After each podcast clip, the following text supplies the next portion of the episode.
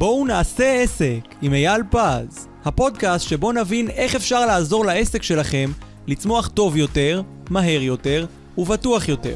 נדבר על אנשים, עסקים, פיננסים ומה שביניהם.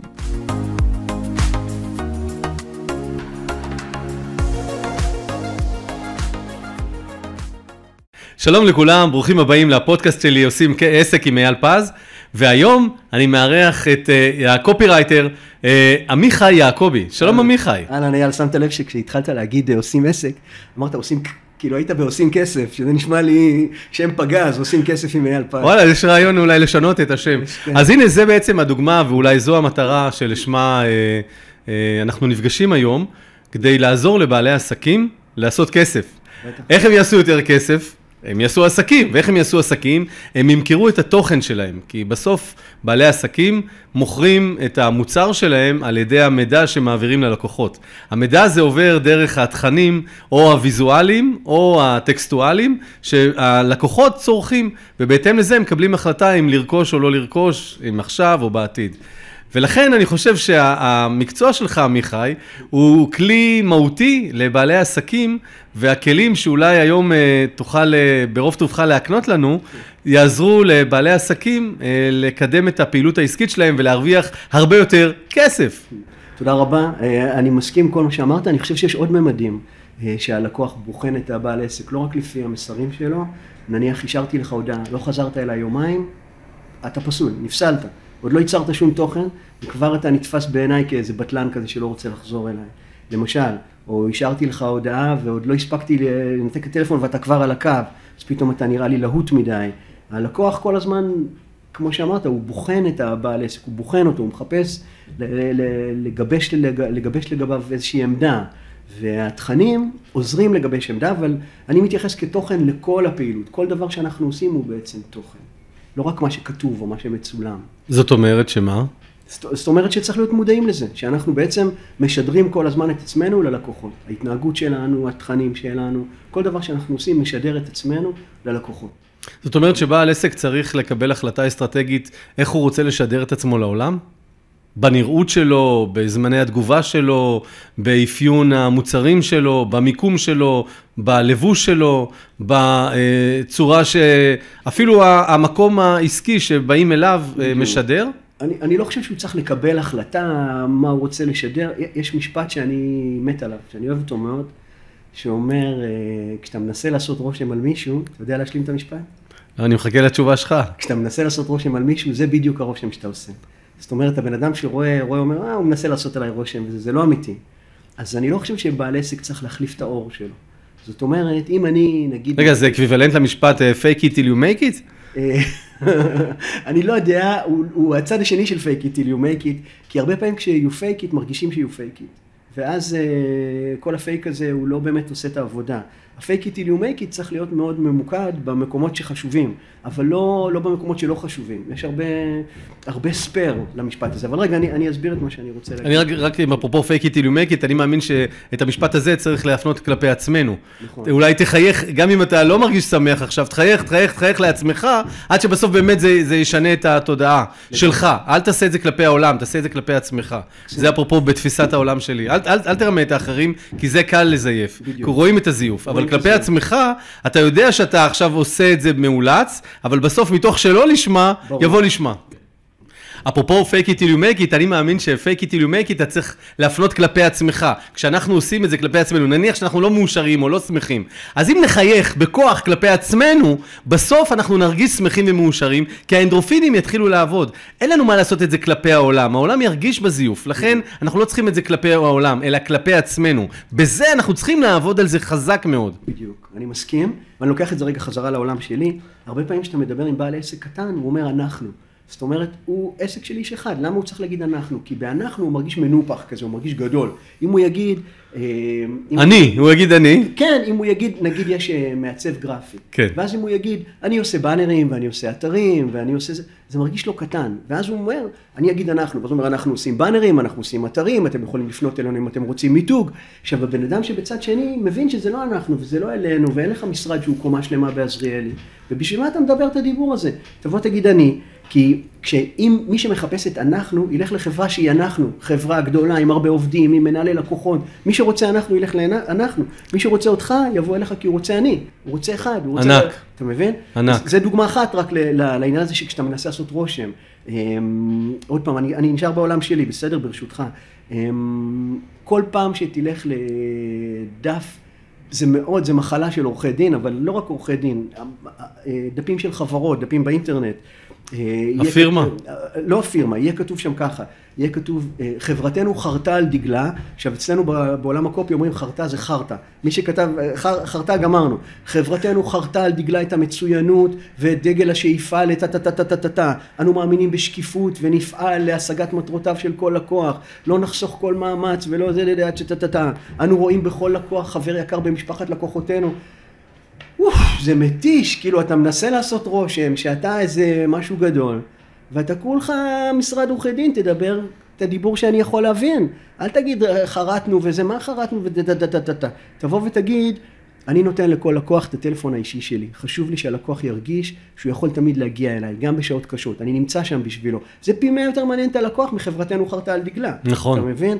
אמ, מה שיפה, וזה באמת הברקה, זה שהחברות הגדולות מנסות להיראות קטנות. הגדולות. וואו. כן, שופרסל, קוקה קולה, מייקרוסופט, כל הענקיות הבאמת, אנחנו וזה, מנסות בסוף לרדת... ל- שלי. שלי. זה שלי. אני. רמי לוי בשכונה. נכון, כן. איש קטן, תמיד כן. בפרסומת, בפרסומת ינסו תמיד להקטין דווקא, להביא את הקוטן, הסוכנויות ביטוח, התשעה מיליון, כל אלה, אף פעם לא אומרים, אנחנו, אנחנו, אותו, אותו, אותו, בכלל לא, הכל קטן, קטן, קטן, קטן, קטן. למה? כי בסופו של דבר אנחנו יוצרים קשר עם הבן אדם, ולא עם כל המסך עשן הזה שאתה מרים כדי לעשות אה, אה, אבו עלי, תראו איזה מקצוען גדול אני. אז זה, זה מאוד מעניין מה שאתה אומר, זה מזכיר לי, בסרט סאלח שבתי, אז, אז הוא כל הזמן הרי מנסה להגיע, ל, ל, לצאת מהמעברה ולהגיע ל, לשיכון, ו, והוא לא מצליח להבין למה תמיד עוצרים אותו ולא מאפשרים לו את זה. ובסוף הנהג, אה, נהג המונית שרוצה מאוד להתחתן עם הבת שלו, אומר, תשמע, אני מוכן לשלם על הבת שלך אה, 800 לירות, וזאתי, תראה את האמריקאית שהיא מליינית, היא רוצה אותי ואני לא רוצה אותה. אז הוא אומר לו, כן, תמיד מקבלים את מה שלא רוצים. נכון. ואז בעצם נופל לו האסימון לעשות הפגנה, נכון. למה הוא לא רוצה ללכת למעברה, נכון. והוא לא רוצה ללכת לשיכון ולהישאר במעברה, ואז עושים לו דווקא, ואפרים קישון ב- באגדיות שלו לוקח את זה למקום שבעצם לוקח אותו אה, להיות אה, בשיכון. זאת אומרת, הרבה פעמים אנחנו מנסים להיות מישהו אחר, אבל לפעמים דווקא שאנחנו נהיה מי שאנחנו, ברור. זה יוצר את האותנטיות, לא תמיד לפעמים, מדברים על לא האותנטיות. לפעמים, תמחק את המילה לפעמים, תחליף. אבל תמיד. כשאנחנו- תמיד. כשאנחנו נהיה אותנטיים, זה יעבור. מה עובר באותנטיות בעצם? מה, מה מרגישים שיש אותנטיות? אותנטיות נותנת לבן אדם הרגשה שיש מולו מישהו שהוא יכול להתקדם איתו, הרי בסך הכל מה קורה? הלקוח עומד כל הזמן ובוחן אפשרויות. כל, כל מקצוע שאתה תבחר יש לו מתחרים ויש אנשים לידו, יש עוד אנשים שהם מעצבים גרפיים, עוד אנשים שהם קופירייטר. וכשאתה בוחר לך את הבעל מקצוע, אתה, אתה בעצם מה אתה רוצה? אתה רוצה לסגור את הבעיה ולהתקדם. כמה אני אחפש כבר את, ה, את המעצב גרפי שיבנה לי את האתר? תתן לי אחד שאני אגיד, וואלכ, אני סומך עליו ואני מתקדם איתו. אז איך בוחרים? אז... איך אתה בוחר את בעל המקצוע? רגע, אתה שואל שתי שאלות, אני לא מספיק לענות לא, זו דרך האותנטיות, איך אתה בוחר באותנטיות? בדיוק, אז רגע, אז בעצם, מה אני יכול לבחור? בוא נגיד, בוא נגיד שאני מחפש באמת מישהו שיבנה לי אתר אינטרנט, בסדר? עכשיו, אני עובר בין האתרים של כל המעצבים הגרפיים, והכל נראה לי אותו דבר, לכולם יש תיק עבודות, מה זה יפה? כולם, יש להם צבעים צהובים וירוקים ויפים כאלה וזה. ולכולם יש לקוחות גדולים גם, אחד עבד עם תנובה ואחד עבד עם תלמה, וזה... כולם נראים לי בסדר, מה אני יודע? אני לא יודע מה לעשות עכשיו, אני תקוע. אני תקוע. ואז מה שיישאר לי עכשיו זה לדבר איתם, ומי שייתן לי את הצעת מחיר הפחות כואבת, אני אתקדם איתו, וגם זה יהיה עם אז המחיר קובע? במצב הזה, במצב הזה, שאין אותנטיות, שאין כלום, שיש רק אה, פלקטים כאלה. ואז ההוא שייתן לי את המחיר הכי פחות כואב, אני אתקדם איתו, וגם זה על חצי קלאץ', אני לא אגיד, "אה, אני יודע שאני הלכתי עם הכי טוב, אני. ברגע שהוא יזוז מהמשחק הזה, ויבוא וידבר על עצמו, ויגיד משהו עליו, על מה שהוא מאמין בו, על מה שהוא, אה, מה שמניע אותו, מה שמזיז אותו, פתאום ייווצר הקליק הזה של החיבור, פתאום אני אתחבר אליו, פתאום אני אגיד אני רוצה את אייל, אייל מעצב שונה מכל שאר המעצבים. למה הוא מעצב שונה מכל שאר המעצבים? כי הוא כתב שם בתוך הטקסט שלו משהו שנגע לי בלב, משהו, נגיד, אה, אה, אני אקח משהו עליי נניח, בסדר? אמ, אני נגיד איש מקצוע מאוד מהיר, אני מאוד מאוד מאוד מהיר, אני לא אוהב לעבוד לאט, אני לא אוהב לקחת תהליכים ולסרבל אותם ולהפוך אותם, אותם לעוד ישיבה ועוד ישיבה ועוד ישיבה, הרבה פעמים אני פותר דברים בשניות. לקוח מתקשר אליי בטלפון לקבוע פגישה למשהו, עד הפגישה כבר את הפתרון יש לי, רק בפגישה אני אתן לו אותה. אני מהיר. ואני כתבתי את זה באתר אינטרנט שלי. כתבתי, כתבתי משפט, כתבתי, אני אוהב לקוחות מהירים שאוהבים לטוס איתי במהירות. ככה כתבתי. אהבתי את המילה לטוס, אהבתי מהירות. זה משפט מהלב שלי, הוא לא משפט של קופירייטר, אין פה איזה סלוגן וזה. ולקוחות שמגיעים אליי מהאתר, אומרים לי, קראתי את זה, אני גם אוהב לטוס במהירות, אני רוצה לטוס איתך במהירות. הם לא, אה, אה, אם, אם אתה תבוא ותגיד על קופירייטר, אה, תשמע, הוא קופירייטר מהיר, אני לא בטוח שאנשים יגידו, זה הפתרון שלי. יגידו, שזו אולי, התכונה. כן, אולי הוא חלט, חלטוריסט, אולי הוא חפפן, אולי, אני לא יודע. אבל במסגרת כל האתר שלי, כשהם קיבלו את הכל, גם את התיק עבודות, גם אותי, גם את ההיסטוריה שלי, גם את כל הדברים, פתאום הם רואים את המשפט הזה, הופה, אני יכול להתחבר אליו שם בפנים, יש שם משהו. זאת אומרת, האותנטיות נותנת לנו אפשרות להתחבר, כי כשהכול לא אותנטי, אין על מה להתחבר. הדימוי שלי הוא של יד שמחפשת על קיר ואין זיז. אין, אין במה להתעלות. אין במה להתעלות, אתה מבין? הכל אותו דבר. ואז פתאום אתה נותן משהו, אתה שובר, קודם כל אתה שובר את כל המתחרים שלך, כי אתה נותן משהו שהוא אותנטי, משהו שהוא אמיתי, ומשם אפשר להתחיל לעבוד. ענק. תודה. ענק. האמת שזה, כשנגיד באתר שלי, או שפונים אליי דרך האתר, תמיד מתחברים לניסיון ולזה שאני בא מעולם תוכן של עצמאים, שגדלתי בבית של עצמאים. נכון. אז זה נקודה שהשפה הזאת, אני דובר אותה בעצם מגיל אפס. נכון. שפת העצמאות, ולכן אחד הדברים ש, שאנשים מתחברים דרך הנקודה הזאת, נכון. דרך הסיפורים של, של ניסיון שטח, שלא רק מהלימודים, נכון. אלא מניסיון השטח, וזה באמת הצד הזה של האותנטיות ולהתחבר ולהתעלות במשהו ולייצר את הבידול. גידול, זה אפרופו אה, נקודה אה, מהותית. אם, אם ככה, אני רוצה להתקדם לשלב הבא, והוא, אה, התחלנו בתחילת השיחה לדבר על תוכן. Okay. אוקיי. אמרנו שבעצם תוכן עוזר לבעלי עסקים לשווק את עצמם. אבל חלק מהכלים של תוכן הם כלים שמישהו צריך לעשות את זה עבורנו, או שזה משהו שאנחנו יכולים לבד להגיע אליו? תראה, אני חושב שאם אנחנו סימנו כמצפן את האותנטיות, אז אנחנו רוצים לשאוף לאותנטיות, זאת השאיפה שלנו. עכשיו, כמה שנצליח להיות אותנטיים יותר, העבודה השיווקית תהיה יותר טובה מול הלקוחות. עכשיו, לפעמים צריך איש מקצוע כדי לתפוס את האותנטיות. זאת אומרת, אני נגיד בן אדם לא פוטוגני. אני לא פוטוגני, וברוב התמונות, אני רואה את התמונות של עצמי, אני רוצה לזרוק את התמונה. עכשיו, צלם מקצועי יצליח לתפוס אותי בזווית שאני אוכל לחיות איתה בשלום, ועדיין היא תיראה טבעית. זאת אומרת, אני כן צריך את היד המקצועית שם, שתסדר את התמונה שלי, אבל התמונה צריכה להיות אותנטית, לא תמונה עם חליפה ועם עניבה וזה, שאני לא, זה לא הטיפוס שאני. בעניין של תוכן, אני חושב שאידיאלי, הכי אידיאלי, זה בן אדם שמייצר לעצמו לעצמו. שלא מדבר, כותב, מספר, אומר את כל הזה. הרבה פעמים אנשים אה, מתקשים בזה, והם מתקשים בזה לא בגללם בכלל. הם מתקשים בזה, לדעתי, זו תיאוריה שלי, בגלל בית ספר. זאת אומרת, לדעתי, כשילד אה, כותב חיבור בכיתה, והוא כותב, אה, אתמול אכלתי ארוחת ערב עם המשפחה, אז המורה לחיבור, המורה לחיבור, היא באה עושה איקס על זה, והיא כותבת, אמש לעת ארבעים, סעדנו את פיתנו, אני ובני ביתי. ככה כותבים, אל תכתוב אתמול אכלתי ארוחת ערב עם המשפחה. ואז כשבן אדם, מה מלמדים אותו מגיל צעיר? מלמדים אותו שכתיבה זה מין מעמד. זה, אתה לא יכול סתם לכתוב, אתה לא יכול להגיד אתמול אכלתי ארוחת ערב עם המשפחה. אתה צריך מאוד, אמש סעדנו את פיתנו. ואז הבן אדם תקוע, הוא לא יודע כל כך מה לעשות. הוא, אתה מבין, הוא רוצה, להגיד, הוא רוצה להגיד אתמול אכלתי ארוחת ערב עם המשפחה, אבל הוא אומר, אה, זה לא כתוב טוב. אתה יודע כמה פעמים אני שומע מלקוחות שמתקשרים אליי, אומרים, תשמע, אני לא טוב בכתיבה, אני לא אני טוב בדיבור, אתה טוב בדיבור, ת, תכתוב את הדיבור, תדע. בדיוק. אני לא טוב בכתיבה, תעזור לי בכתיבה וזה. ו, והרבה פעמים אנשים, תוך כדי התהליך איתי, מתאהבים מחדש בכתיבה הפשוטה שלהם. הרבה פעמים לקוח אומר לי, מה, לא שינית כלום. לא שינית כלום. אני אומר לו, לא צריך. זה אותנטי, זה מושלם, זה נהדר, לא היה לי צורך לגעת פה. אני נוגע בנגיעות קטנות, יש לי את הקסם שלי, את האיפה לגעת. בפינישים. בפינישים, בדיוק, יש, יש את המקומות שצריך לדעת בדיוק מה לעשות, אתה מבין? אה, למשל, אה, אה, ערכתי אתמול טקסט שהיה מיועד לעורכי דין, ומישהו שם נתן להם איזשהו טיפ, והוא כתב להם, לפעמים תאוות הבצע שלכם עלולה לגרום לכם לעשות ככה וככה, בסדר? איזשהו עניין. ואז אני מחקתי תאוות הבצע, והפכתי בלהיטות. לפעמים הלהיטות שלכם תגרום לכם ככה וככה. להיטות זה מילה כיפית, כיף לי להיות להוט, לא כיף לי להיות תאב בצע. זה, זה דבר קטן, אבל בשאר הטקסט לא נגעתי. מה שכתוב, כתוב, זה מצוין. זאת אומרת, אמ, אם בעל העסק יכול לעשות את התכנים שלו לבד, זה נהדר. אם הוא צריך עזרה, אני תמיד שמח לעזור, ויש מספיק אנשים שיעזרו ומסדרים את זה. אבל המבחן הסופי הוא, תגיד אתה כבר? התוצאה? שם המשחק זה עובד, האם יש... האם זה... האם זה אותנטי? האם זה אותנטי. אם זה אתה בסוף, אז הכל בסדר. אז שמפעל ייצר את התוכן הזה, אין בעיה, העיקר שזה יהיה... תגיד, ושמוכרים מוצרים, כן. מילא שמוכרים שירותים, אה, אה, מקצועות חופשיים וכולי, אני מבין. נו. אבל כשאתה מוכר מוצרים, נו. אם אתה חברה שמוכרת מוצרים, מה בעצם ההבדל בין אם חברה א' מוכרת את המוצר הזה, או חברה ב'? מה שם האותנטי, החברה עצמה? בטח. מה זאת אומרת? בטח, בטח. זאת אומרת... גם בסופר, כשאני בא לסופר, mm-hmm. יש קופאית אחת שאני אוהב יותר. למרות שזה סופר, למרות שזה קופות, למרות שזה הכל. והקופאית שלי היא לא הכי מהירה. היא מישהי שאני אוהב את החיוך שלה, אני אוהב לראות אותה, להגיד לה שלום, היא אומרת לי שלום. בסדר? אפילו שאנחנו, אני קונה את אותו מיונז, זה לא מיונז טבעוני, אני מבקש לזה.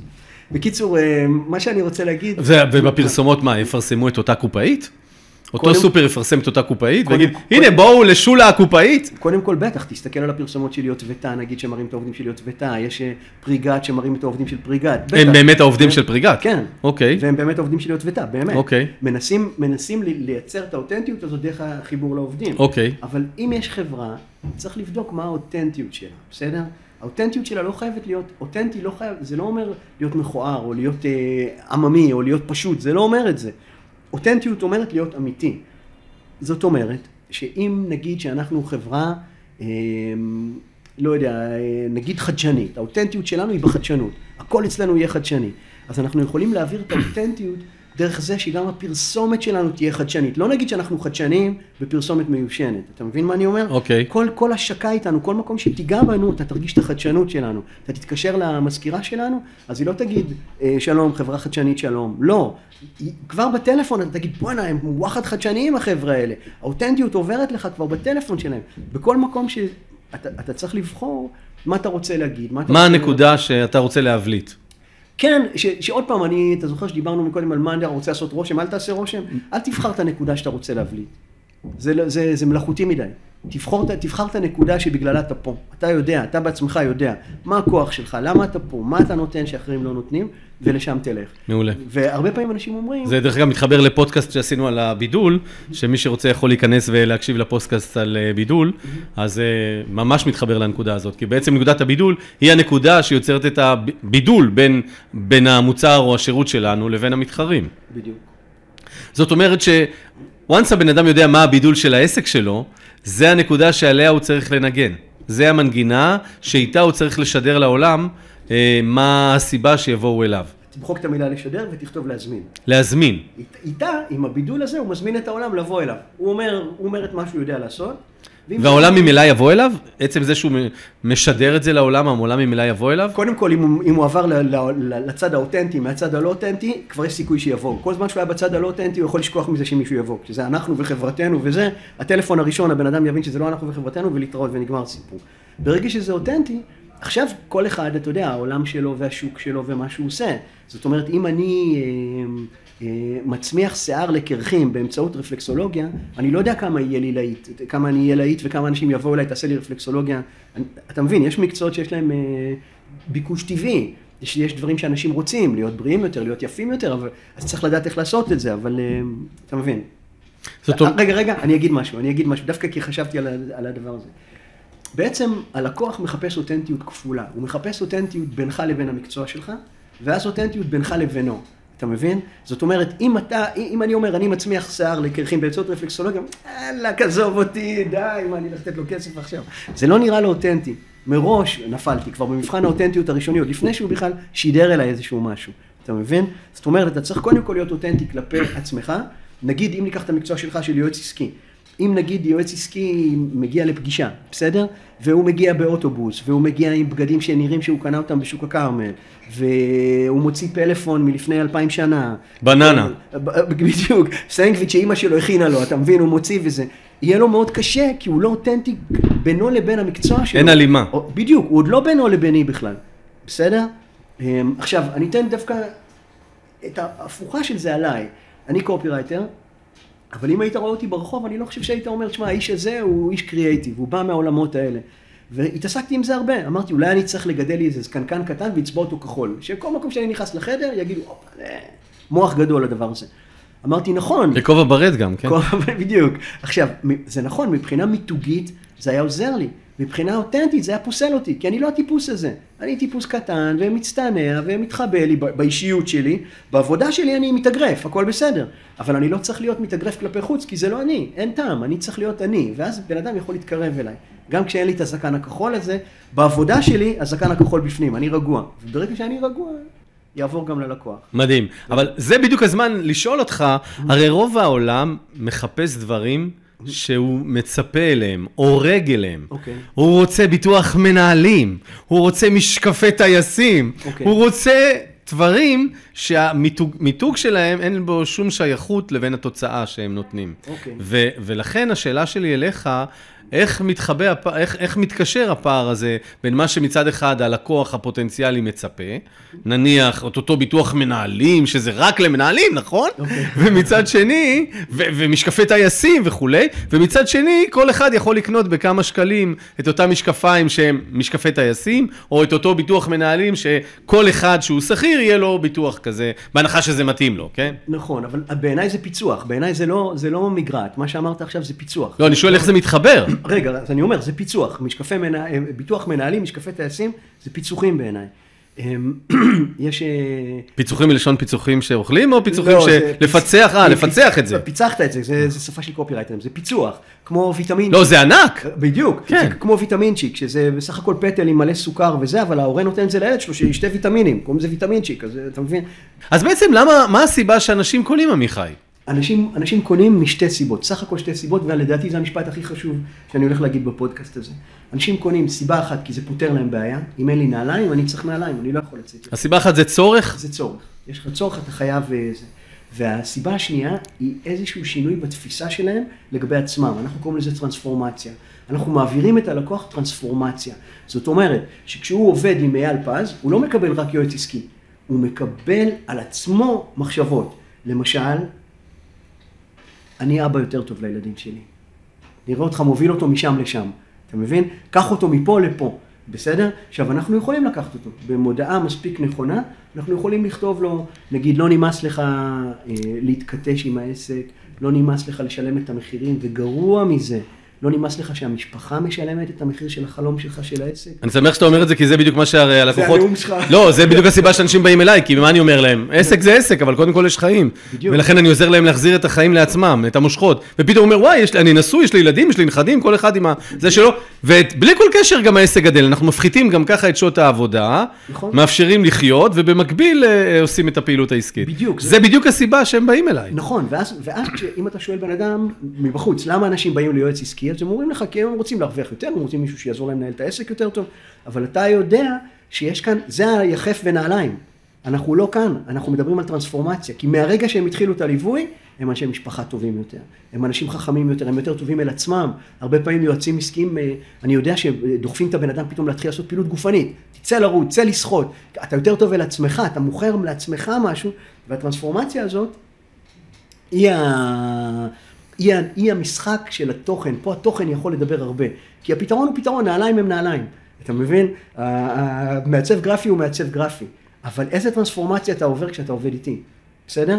ואז כשאתה לוקח את הביטוח שלי, זה הביטוח של המנהלים, אתה לוקח את המשקפיים שלי, זה המשקפיים של הטייסים, בגלל זה אמרתי זה פיצוח, אתה עושה כאן את הטרנספורמציה לבן אדם. זאת אומרת שהוא מסביר לעצמו באופן לוגי למה הוא בוחר את המוצר או את השירות הזה, אבל תכלס הסיבה היא סיבה הרבה יותר גבוהה או הרבה יותר עמוקה? אנחנו תמיד אומרים שהבטן עושה את הבחירה, והמוח עושה את ה... את ההצדקה. את ההצדקה, בדיוק. זאת אומרת, אני אתן דוגמה. אני נכנס לסוכנות רכב לקנות מכונית חדשה. בסדר? ויש שם שתי מכוניות. אחת אפורה כזאת ומכוערת, אחת אדומה יפהפייה. עכשיו אני מסתכל על המבחני ריסוק, האפורה יש לה כוכב אחד יותר מהאדומה. אבל אני מת על האדומה, אני רוצה לצאת מפה עם האדומה. אבל האפורה יותר בטוחה. מה, מה יש פה להגיד בכלל? מה, אתה קונה אוטו, אתה רוצה אוטו בטוח. אז מה אני אומר לעצמי? אתה מסביר שגם אתה נוסע, ובסך הכל אתה לא תיסע מהר, ואתה נהג לא טוב, רק זה, ועם האדומה הזאת, אני אזהר הרבה יותר מאשר עם האפורה הזאת. כאילו יראו וייזהרו. אני, אני, אני אזהר, אני כנהג, אתה יודע שזה- כן. בדיוק. ואז אני יוצא איתה החוצה, ו- ואני מבסוט. זה ה-justify, כאילו זה ההצדקה הצדקה, של ה... זה ההצדקה, וזה ה... זה מה שאנחנו יודעים באמת, שהסיפור שהלקוח מספר לעצמו הוא הסיפור היחיד שקיים. כל הסיפורים שאנחנו מספרים לו ומדברים וזה, והחוכמה הגדולה של קופירייטר טוב, היא פשוט להיכנס לתוך הסיפור של הלקוח. איך נכנסים לתוך השיחה הזאת? אתה הרי לא שותף לשיחה, איך אתה נכנס לתוך השיחה? אני חושב שאני מאוד שותף לשיחה הזאת. קודם כל, אחת השאלות הראשונות שאני שואל אה, לקוחות, הייתה לי עכשיו אה, חברה שמתעסקת בהשקעות נדל"ן בארצות הברית, בסדר? והם סיפרו לי איזה יופי, איך הם עובדים, וכמה כסף הם עושים, וטטטי וטטטה, ומדהים. זה היה ש- שלב א'. אחרי שלוש דקות של שיחה שהם סיפרו כמה הם גדולים, אמרתי, טוב, עכשיו תהפכו להיות הלקוחות שלכם, ותנו לי בבקשה חמש התנגדויות, למה לא לעבוד? למה לא לקנות? למה לא לעבוד איתכם? והלקוח בא ונתן לי חמש התנגדויות, הלקוחות לא אוהבים את הדבר הזה והזה, ויש להם בעיה עם הזה והזה, והרבה פעמים אומרים ככה וככה. ואז עברנו התנגדות, התנגדות, התנגדות, התנגדות, ופתרנו אותם. למשל, סתם ניקח סתם איזה דוגמה, נגיד אה, התנגדות אחת זה שאתה לא יודע עם מי אתה מתעסק, זה רחוק, זה מחוץ לזה, אני לא יודע, אני, אתה נחמד אייל פז וזה, אבל אני לא, לא הולך לתת לך עכשיו מאות אלפי דולרים, שתקנה לי משהו באיזה מדינה שאני אפילו לא יודע לבטא את השם שלה, אה, בארצות הברית למשל. ואז חיפשתי בצוות שלהם, ומצאתי בצוות שלהם, בצוות של החברה, איזשהו עורך דין שעבד פעם ברשות להגנת הצ- הצרכן או משהו כזה וזה וזה, ומיד הצגתי אותו בכותרת כאחד ה... הוא הביטחון. הוא הביטחון, אתה רואה אותו, אתה תשמע, בן אדם כזה, עורך דין, רשות להגנת הצרכן, בסדר? עכשיו, וזה נכון, הם לא רמאים, הכל בסדר, אנחנו אותנטיים. רק ידעתי לשים את הזווית של האותנטיות, שהלקוח קודם כל... מי הפרונטמן? אחד הפרונטמנים.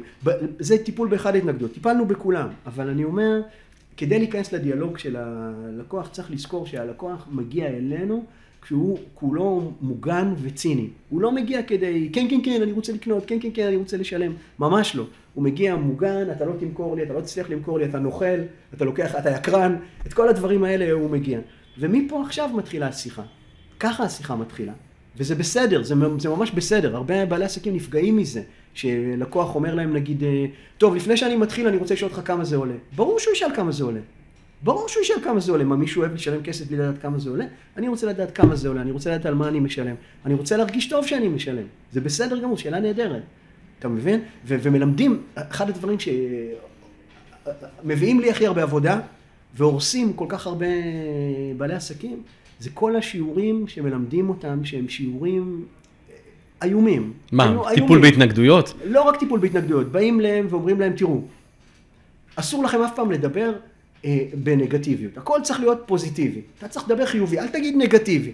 אנחנו יודעים מנתונים, בעולם הדיגיטל הכל מוקלק, אפשר לבדוק כל דבר. למדוד גם כל דבר. למדוד כל דבר. אנחנו יודעים להגיד שכותרת נגטיבית עוזרת הרבה יותר, מביאה הרבה יותר הקלקות מכותרת פוזיטיבית. זאת אומרת, אם אני כותב, נגיד, אה, השיטה הסודית שתגרום לך להצמיח שיער, נניח, לעומת הטעות שאתה עושה שגורמת לשיער שלך לא לצמוח. הטעות שאתה עושה, כולם נכנסים פנימה, רוצים לראות מה הטעות שאני עושה, למה אני זה, אוקיי? זאת אומרת, הפחד מטעות הוא פחד שמניע את הלקוחות הרבה מאוד פעמים. זה הקטע הקמאי שאנחנו חוששים. נכון. שאנחנו קטע הישרדותי. נכון, ואת בעלי העסקים מלמדים שלא, ואז כשאני נותן כותרת כזאת, הטעות שאתה עושה, אז הלקוח מצביע, עמיחי תגיד רגע, אבל הטעות, אנחנו צריכים לכתוב הטעות בכותרת, אתה נורמלי? אני אומר לו, הטעות הזאת תכניס לך את כל האנשים פנימה, באמת מכניסה, אבל זה לוקח זמן רגע להעביר את הלקוח.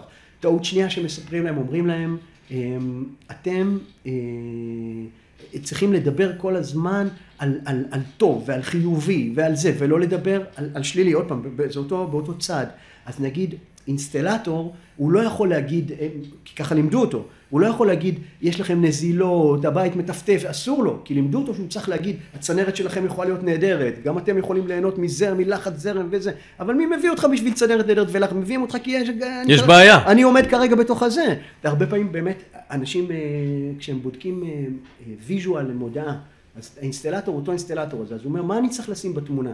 האם אני צריך לשים בתמונה צילום שלי עם לקוחה, נגיד, שאני מחזיק את הפלייר, את המפתח שלי, והיא ואנחנו שנינו מרוצים כזה וזה, או צילום של הלקוחה עומדת בתוך המים ועושה הצילו, אולי זה יותר, יותר טוב, אתה מבין? ו- ובאמת הלקוחה עושה הצילו, הלקוחה שלי, שכרגע, הלקוחה שלו, שכרגע הבית דולף אצלה ונוזל, היא רואה את האישה הזאת ואומרת, אוי, מצוין, אני רוצה.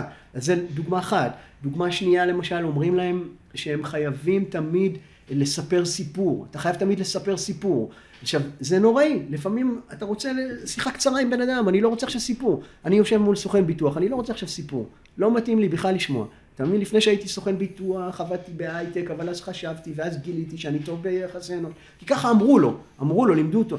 שלב. המקרב כן. בעולם המכירות. כן, לא, והיום גם נותנים לזה שם, שזה storytelling, כן. ואתה צריך לעשות storytelling, אם אתה לא עושה storytelling, וה-storytelling, בעיניים שלי לפחות, הוא בכלל לא, ה... הוא לא הסיפור שאתה מספר, ה-storytelling בעיניי הוא התובנות שנופלות ללקוח מהאינפורמציה שאתה נותן לו, זה ה-storytelling, זאת אומרת, אם נגיד, אמ, אם נגיד אה, אני כותב באתר שלי למשל, שלצערי בחודשיים הקרובים אני לא יכול לקבל יותר לקוחות, אבל אה, מוזמנים להשאיר אה, פרטים ואני אחזור אליכם. ברשימת ההמתנה. ברשימת ההמתנה, זה ה-storytelling, זאת אומרת הסיפור שהלקוח מבין מכאן שאני מאוד מאוד מאוד מאוד עמוס. עכשיו, כמו שאתה כבר יודע, אני לא אכתוב דבר כזה כל זמן שזה לא אותנטי. אבל כשזה כן יהיה אותנטי, כשאני כן אהיה עמוס לחודשיים, אני מיד אספר את זה. כדי שהסיפור הזה יגרום ללקוח לתובנה שלו, מבין? כן. אוקיי. זאת אומרת ש... ועצרת אותי, עצרת אותי, יכולתי להמשיך עוד שעתיים, כן. על טעויות שמלמדים בעלי עסקים. אחר כך מלמדים אותם, נגיד שכשמישהו אומר לך מה המחיר, אכלת אותה. עכשיו אתה תקוע, אתה צריך להגיד לו, אני כבר אגיד לך מה המחיר, אבל רגע, לפני זה, טה-טה-טה-טה. כאילו, נורא נורא קשה להם, הם כל הזמן מקבלים אה, כל מיני מנטורים, שמלמדים אותם כל מיני דברים, ואז הם לא יודעים בסופו של דבר להתנהל בטבעיות שלהם. וברגע שהוא יהיה אותנטי, הבן אדם, כי נגיד סתם, נניח שלעשות אצלי דף נחיתה עולה נגיד עשרת אלפים שקל, נניח, בסדר? עכשיו, ונניח שאתה מתקשר אליי ואתה רוצה דף נחיתה, ואתה שואל, תגיד, כמה עולה? כמה זה עולה, עמיחי? כמה זה עולה, בדיוק. עכשיו, אתה, התקציב שלך כרגע לדף נחיתה שלך הוא 800 שקל. ואני מתחיל, אני אומר לך, תראה, לפני שאני עונה לך, אני רוצה להגיד לך, אצלי זה לא דף נחיתה בכלל, אני קורא לזה דף... מיני אתר. דף המרה. כן. כי אני ממיר את הלקוחות שלך. כן. ואני פה, ואני שם, ואני עבדתי עם מייקרוסופט, וזה וטה טה טה טה טה טה. האם אתה מוכן כבר לקבלת המחיר? ואתה, כן, אוקיי, ובכן אייל, אני לא, עשרת אלפים שקל. ואז אתה אומר, וואו, מרשים מאוד, ואני אחזור אליך על זה, אתה סוגר את הטלפון. לחשוב על זה, תן לחשוב. בדיוק, ואז אני, וואו, למה הוא לא חזר אליי, מה קרה וזה. מותר לך לברר מחיר, מסגרת, זה הכל בסדר, הכל טוב. אם, אם המחיר שלי קרוב למחיר שאתה ציפית, אז יש על מה לדבר. בדיוק, אם הוא קצת יותר גבוה, אתה תגיד לי, תגיד לי, נגיד, סתם, נגיד שאתה, התקציב שלך הוא 800 שקל, אני ביקשתי 2,000. תגיד לי, תשמע, התקציב שלי הוא רק 800.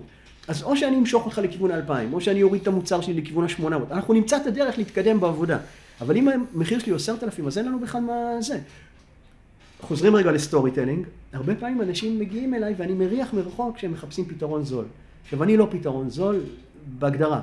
ככל שהשיער שלי הולך ונעלם, המחיר שלי הולך ועולה. זה חוק שלקחתי עם עצמי. ו...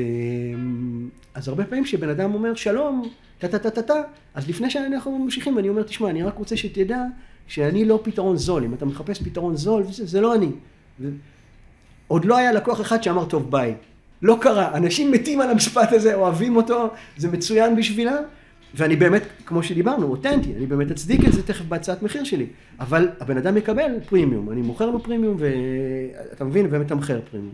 תגיד, הרבה אה, פעמים אנשים בתבנית התפיסתית שלהם אוהבים להשלים את, את ההופכי של מה שאנחנו אומרים. נכון. זאת אומרת שאם אנחנו אומרים להם משהו חיובי, הם אוטומטית ישלימו משהו שלילי. נכון. וגם אם זה משהו שלילי, הם ישלימו לעצמם משהו חיובי. נכון. זאת אומרת שמה, לעולמים אנחנו לא צריכים להגיד לאנשים אה, דברים חיוביים? לא, אנחנו צריכים להיות אותנטיים, הכל צריך להיות אותנטי.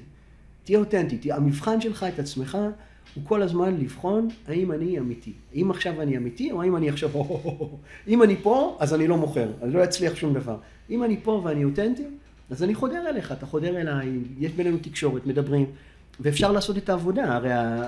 הלקוח שמגיע אלינו, בסופו של דבר, הוא מחפש את הפתרון שלנו. הוא לא מגיע סתם, הוא מחפש פתרון. כל מה שהוא צריך עכשיו זה איתות שאומר לו, וואלכ, הגעת לפתרון הנכון. אתה בפתרון הנכון, אחי. זה בסדר. והוא מחפש סימנים לזה. הוא מחפש סימנים שאני הפתרון הנכון שלו. ומעכשיו, זה אחריותי להראות לו את זה. תגיד, מינון של תוכן, מה צריך להיות, גם ברמת הוויזואל ורמת הטקסט, וגם ברמת המינון הכללי. הכל תלוי, הכל תלוי. אם אתה חברה קבלנית שמוכרת לי בית, ואני מגיע אליך לפגישת מכירה, אם אני לא יוצא עם איזה פולדר יפה כזה של 40 עמודים, עם קטלוג, עם תמונות, עם הדמיות, עם צילומים, איך אתה מצפה שאני עכשיו אקנה ממך משהו בשלושה מיליון שקל? זה לא יקרה. אם אתה מתכנן לתת לי איזה דף A4 צטלה כזה, אתה יודע, זה, זה לא יקרה. אתה מבין? זה צריך להיות ארוז ברמת תוכן מאוד מאוד גבוהה. מצד שני, אם מה שאני עושה, אפשר לגמור אותו בשני משפטים ולסגור עניין, בסדר? אם אני מקים דף נחיתה, אז אני לא צריך לטחון ולטחון ולטחון ולטחון ולטחון. בעיקרון, אנחנו היום מדברים על, על direct response marketing, שזה אומר שאם פעם האמינו מאוד במשפחים ובתהליכים ובמסע לקוח, וזה אמר, הלקוח צריך לפגוש אותך, ואז הוא צריך להתבשל מולך, וכל העולם הזה.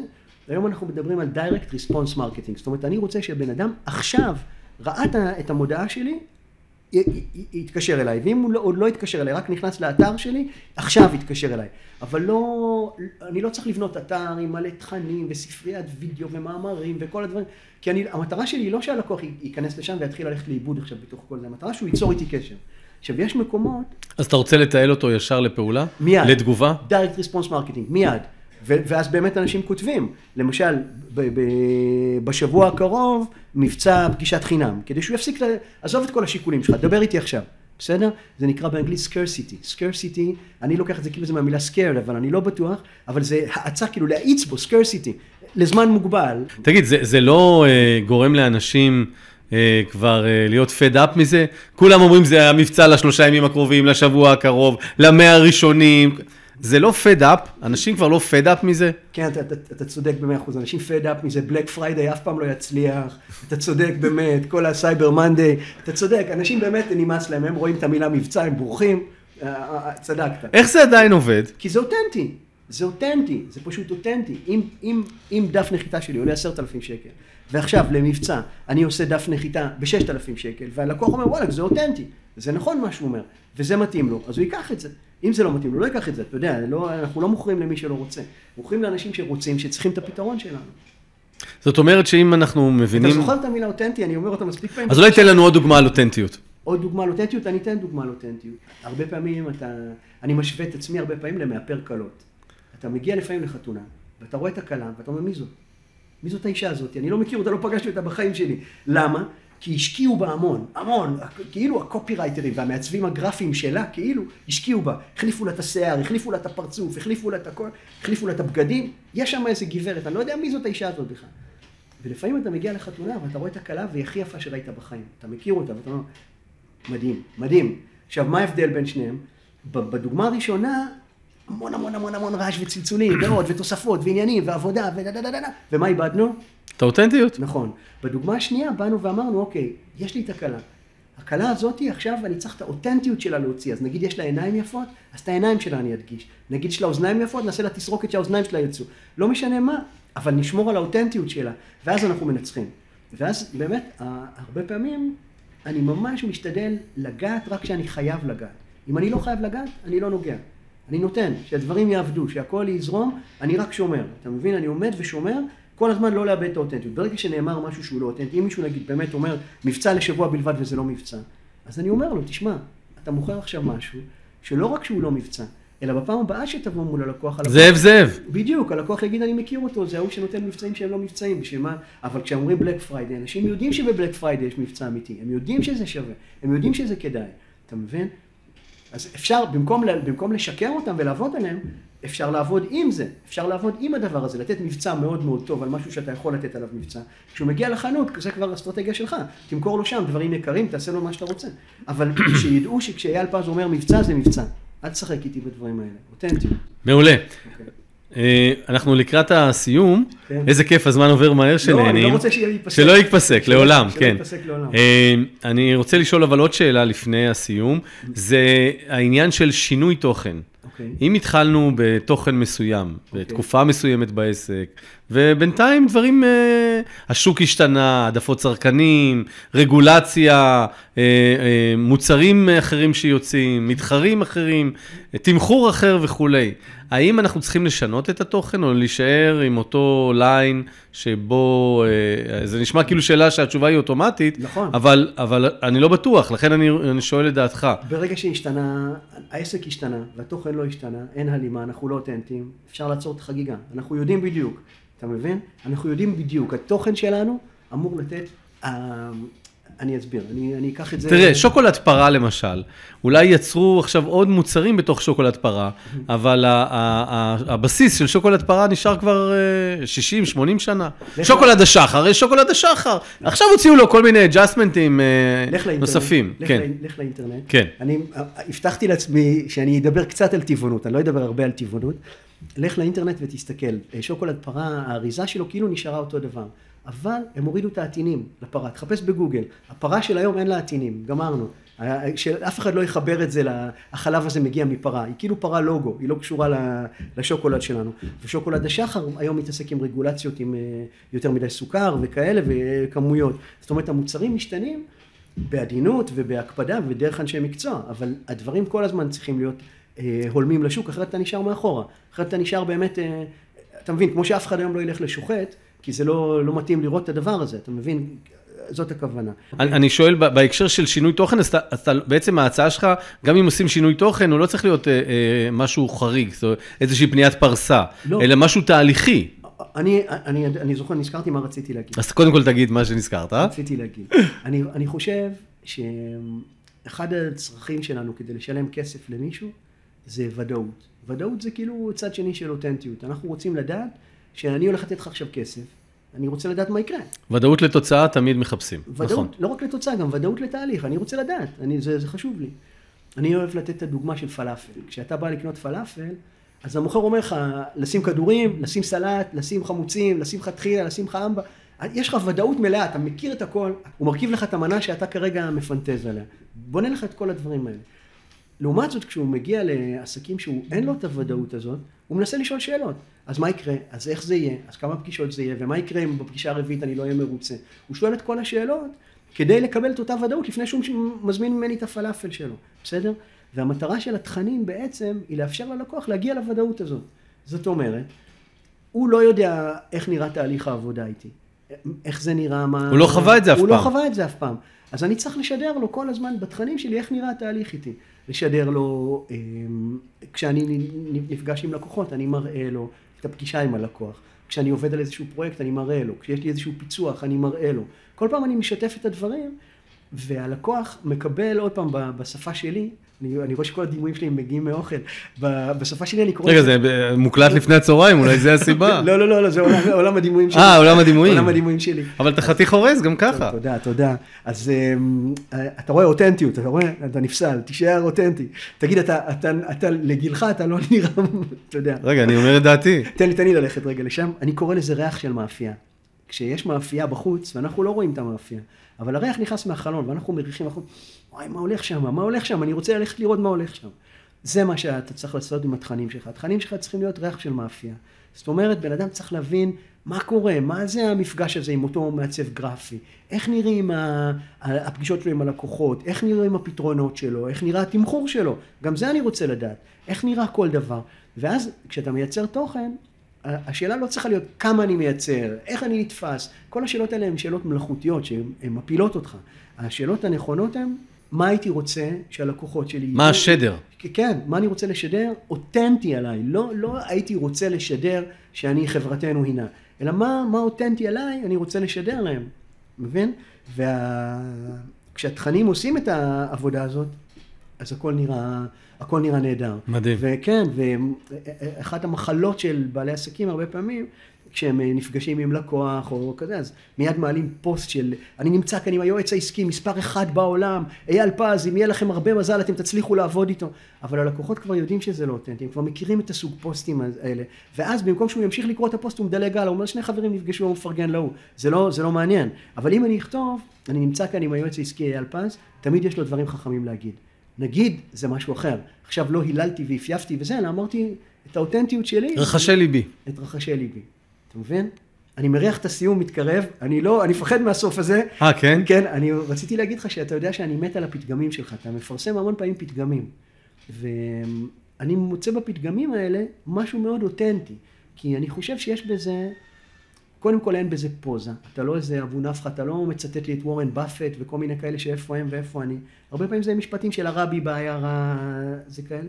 ואני חושב שהם עושים לך שירות טוב, כי הם באמת מעבירים את האישיות שלך שמחוברת, מחוברת. אתה יכול לדבר איתי, אתה גם יכול לדבר עם אימא שלי, למשל.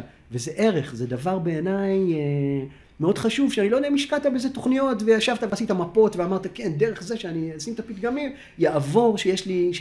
אהבה לבני אדם. אני לא חושב שתכננת את זה, אני חושב שאתה עושה את זה. בכיף שלך, לא? אני מודה שאני אוהב בני אדם. דרך אגב, דש לאימא. תודה, תודה רבה. בקיצור, אני רוצה לפני פרידה, תן לי משפט כזה יפה. אז אני אתן, אבל אה, אולי... אה, אה, אבל אני אפילו אספר סיפור, כן? איזשהו פתגם שעומד לעלות, ואני אספר אפילו את הסיפור. אבל אתה יודע מה, אין בעיה, כי רציתי לבקש ממך משהו, אבל אין בעיה, אני אספר. תבקש גם, אני לא... אה, כן? סבבה, אז אני אספר. יש סיפור מפורסם על העניין שפעם...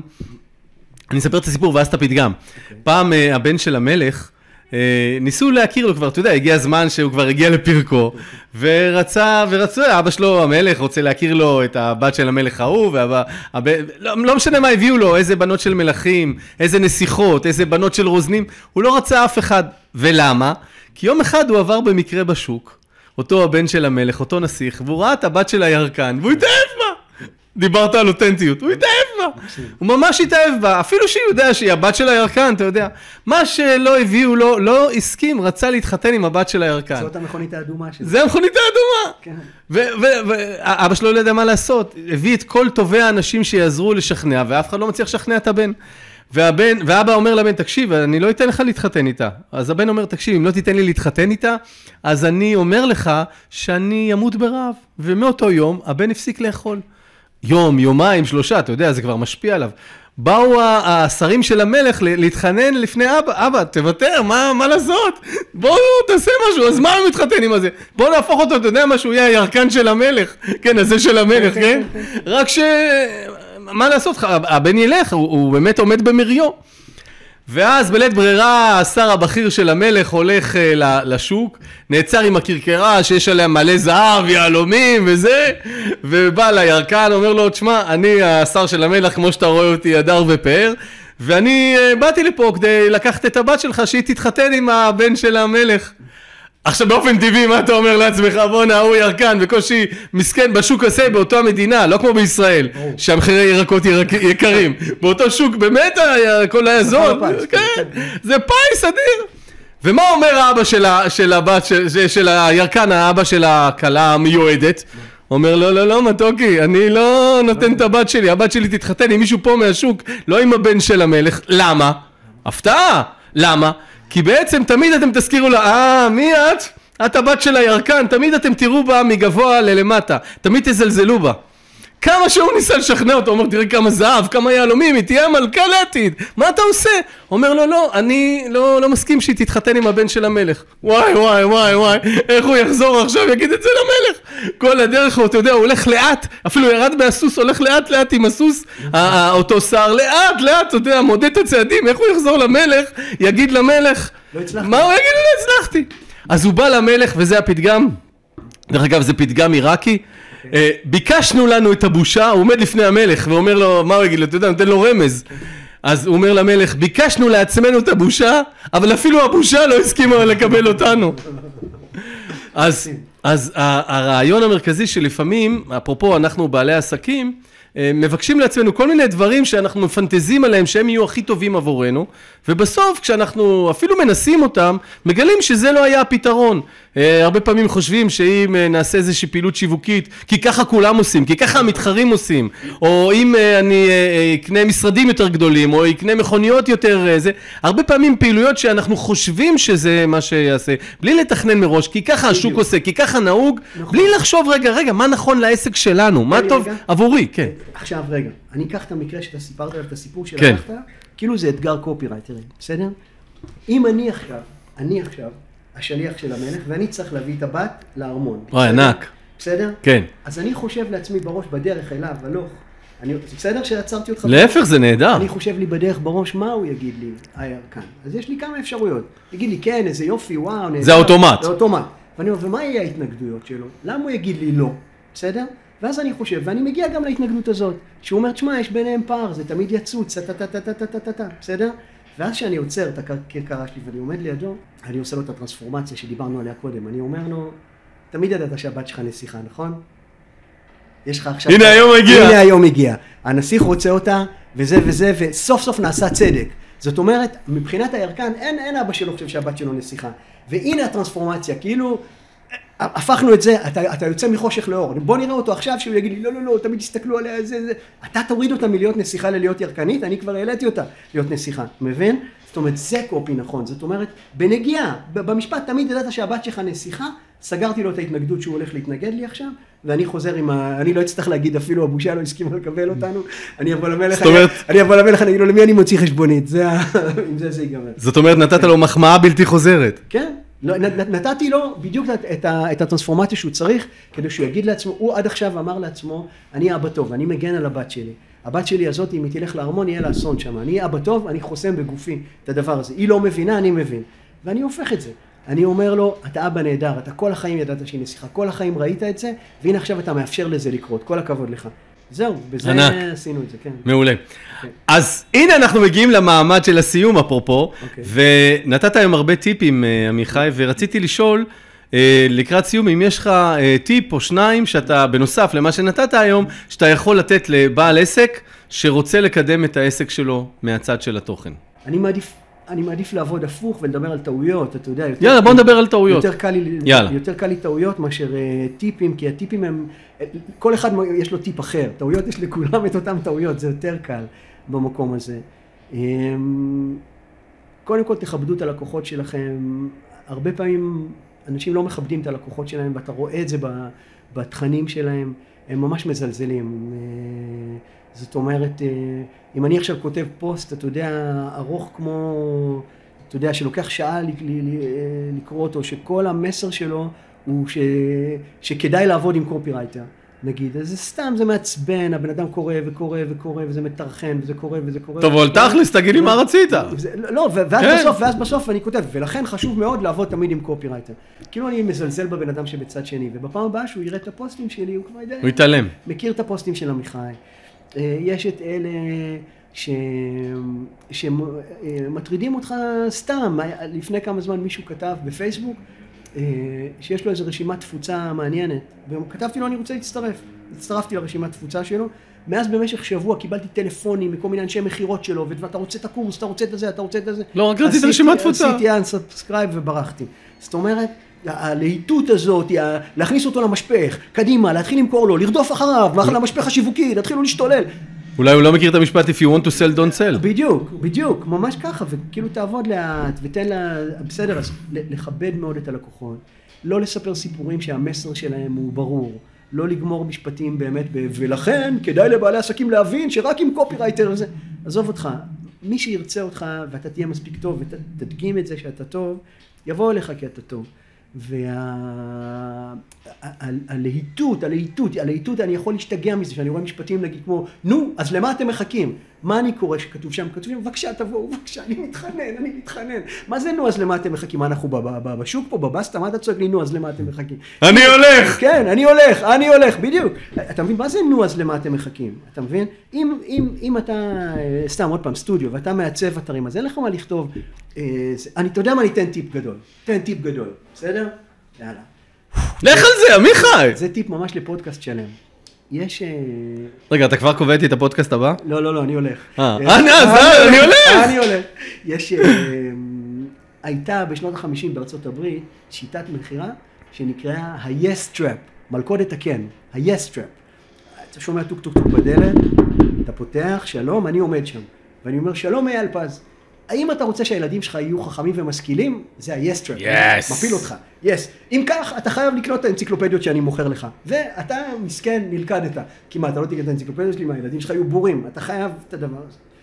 עכשיו, עברו שנים משנות החמישים, וה-yes trap היום, הוא נתפס מיד כמשהו שמנסה להוציא ממני כסף. זאת אומרת שמישהו בא אליי ואומר לי, עמיחי, אה, האם אתה מרגיש שהדלת שלך נעולה מספיק טוב, נגיד? אני אפילו לא חושב על זה, אני אומר, מה הוא רוצה? רוצה למכור לי איזה מנעול, מה, מה זה ה-yes trap הזה? אתה מבין? ואני מעצב אתרים, אז אני בא ואני אומר, לא הייתם רוצים שהאתר שלכם יהיה ממיר ומשווק הרבה יותר? עכשיו, כמובן שכולם יגידו, כן, כן, אנחנו רוצים, כן, כן. אז אם ככה, אתם חייבים לבוא אליי ולשלם לי כמה שאני רוצה, כי אני הבאתי לכם את ה-yes trap הזה. אבל זה לא עובד, וזה פתטי, זה, יש בזה משהו שמרחיק את הלקוחות, הלקוחות מיד מזהים את הנואשות הזאת למכירה. והיום אנחנו עובדים על ה-no trap, זאת אומרת, אנחנו אומרים, יש הרבה מקצועות שבמקצועות האלה האתר, האינטרנט הוא לא כל כך חשוב, אפשר להסתדר גם בלי אתר אינטרנט. אם העסק שלך הוא לא צריך אה, אתר אינטרנט ייצוגי, אז באמת אתה לא צריך אה, להמשיך לקרוא כאן. ואז אתה אומר, לא, לא, לא, לא, לא, לא, לא, לא, לא, אני כן צריך, אני כן צריך. ואתה כבר דוחף את עצמך פנימה, בסדר?